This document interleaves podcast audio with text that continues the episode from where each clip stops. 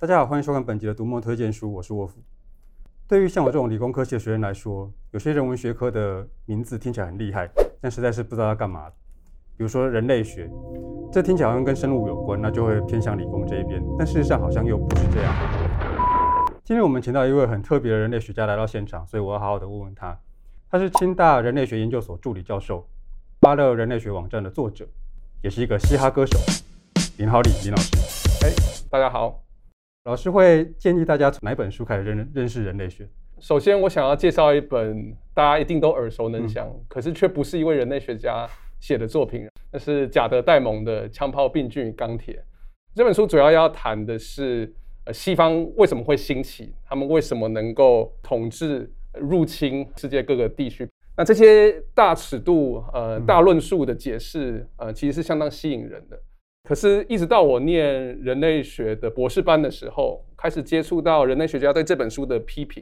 他们主要批判的是贾德·戴蒙整本书的书写是来自于一个问题，他称之为雅利的问题。雅利是巴布亚新几内亚的一位在地的领袖。他问贾德·戴蒙一个问题，就是为什么西方可以发明这么多的货品出来，可是我们黑人却搞不出什么名堂？那我刚提到这位人类学家夫妻档，他们说。贾德·戴蒙完全误解了这个问题。呃，他们奠基于对对巴布贾新几内亚宇宙观、船货运动的历史、殖民的历史的了解。他们认为这个问题其实是有批判性的。这个问题真的要说的是，为什么西方有这么多东西，却不愿意分享，不愿意与其他世界各地的人建立平等的交换的关系？人类学家其实很善于扰动这种。呃，大论述的解释，这种单一的决定论的谈，呃，论述世界的方式，由此可以看到人类学家探索世界的方式是什么。没想到贾德·戴蒙这本在华文书是引发过非常大热潮的经典畅销书，背后居然有这样子的误会。那像这种大论述、大历史的东西，后来还有在关注吗？其实也有许许多多的人类学家在书写这种大尺度、全球化的这种作品。那其中我想要推荐的一本是西敏斯的最近刚翻译出版的呃《田与权力》。那《田与权力》这本书主要要谈的是糖这个兴起于十四、十五世纪呃奴隶交易时期，在加勒比海的一个热带产业。它其实反映的是西方帝国主义的扩张、殖民制度的扩展以及资本主义体系的运作。之间相关的还包括呃英英国的阶级制度，嗯、他们的在地的社会文化以及品味的建立。嗯嗯、西方对甜这个滋味的渴望其实是很变动的。那同样的，在加勒比海当地的人，他们其实也开始发展出对糖的一种独特的使用的方式。所以你可以看到这一套体系其实是充满变动的，以及文化的可能性。嗯、那自己成为人类学家之后，跟你原来想象的这个人类学的这个领域是一样的吗？我一开始对人类学其实并没有太深的兴趣，那一直到大二的时候，开始修了几门进阶的课，突然发现了一个事情，就是我们读的是离我们很遥远的故事、人群，比如说在太平洋、在非洲、印第安的部落，嗯嗯、可是我读着读着，却发现这群人并没有跟我们想象中那么的不同。我觉得这是人类学最迷人的地方，就是你看似是去出走到异文化做田野，其实你都还是会回到家里面。这种往来的移动，不只是在空间上，还包括在生命经验上的的交替。那我认识的人类学家，其实也都有这样子的呃性格的特质，他们都相当不安于世，他们都很喜欢读小说、电影，像我自己也是如此。嗯、呃，我一开始在大学的时候，那时候想要做的题目是呃台湾的嘻哈音乐的社群。那后来在念博士班的时候，我选择的题目是太平洋的斐济群岛的村落生态保育。那现在回到台湾，因为种种的人生的规划以及疫情的关系，比如说我也发展出了一个新的题目，就是台湾八零年代的呃迪斯科音乐的风潮。那这些琳琅满目的、这看似非常不同的这些主题，其实我觉得都有一些共同点，就是不同的人群他们如何找到一个超越个人的一个。呃，能够引发他们兴趣追求的一个目标。那我觉得最能够反映这个面向呃的作品，是我自己参与很深的巴勒人类学共笔部落格。那由此呃出版了两本作品，一个是巴勒人类学，另外一个是异温层迷航记巴勒人类学二。那这两本书呃诸多不同的写手，他们都不只是在谈自己的田野经验而已，他们也由此发展出来追寻他们关注的主题。我觉得，呃，《异温层迷航记：八八人类学二》更加重视强调的是那个跨出呃田野地走出去的这样子的移动的路径。我读过几本人类学的作品，那我觉得人类学家就跟我们这种写小说一样，就要非常努力的磨练这个说故事的技巧。那我是有推荐哪一本书给刚入门的读者来读？我一定要推荐的一本叫做《呃街头隐形人》。嗯，街头隐形人是一位人类学家罗宾奈格。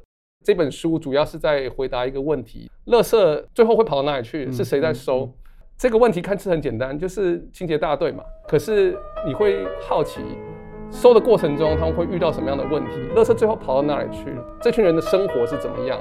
这位人类学家，他并没有本着特权强行进入一个清洁大队，他真的考进去，这个是非常难考的一个考试。真的进入纽约市清洁大队，发现了呃一这些事情。第一个，这是非常危险的一个工作。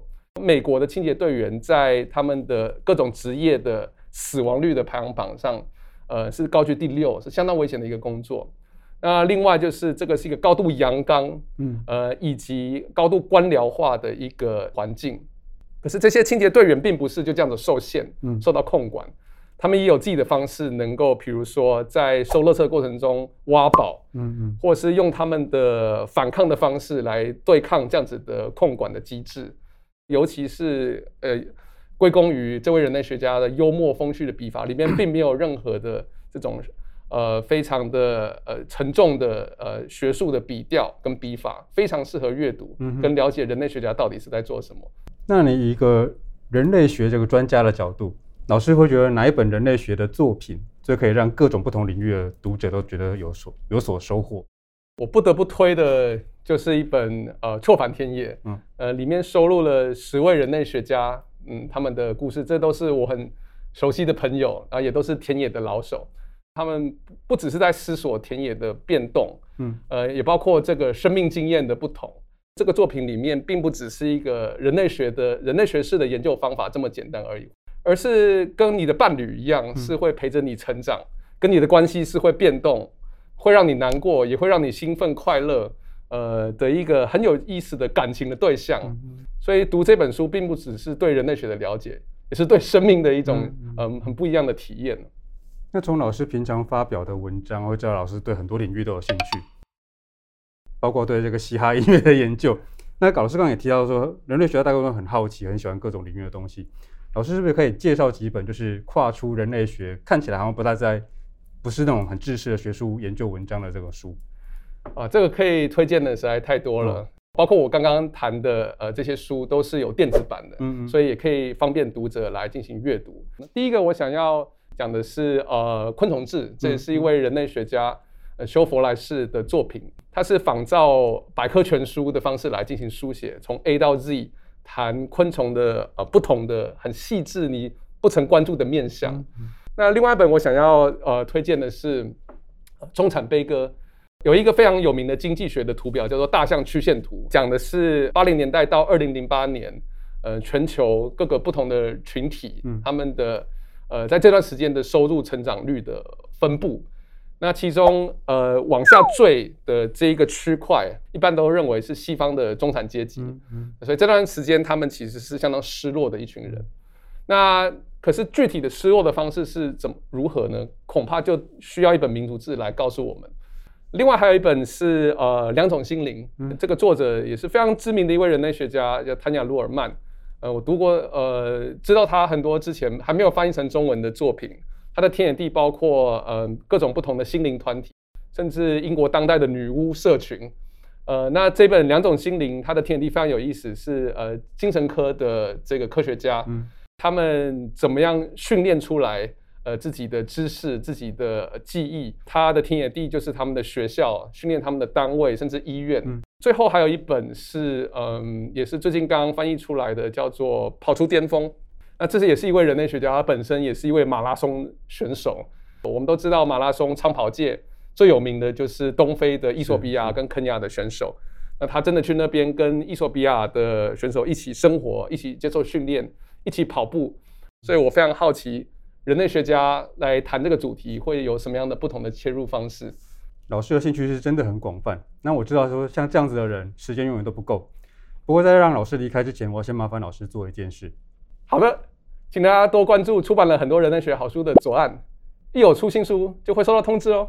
除了看书买书，也别忘了按赞、分享以及订阅读墨的频道哦。好，收工了，收工了，拜拜。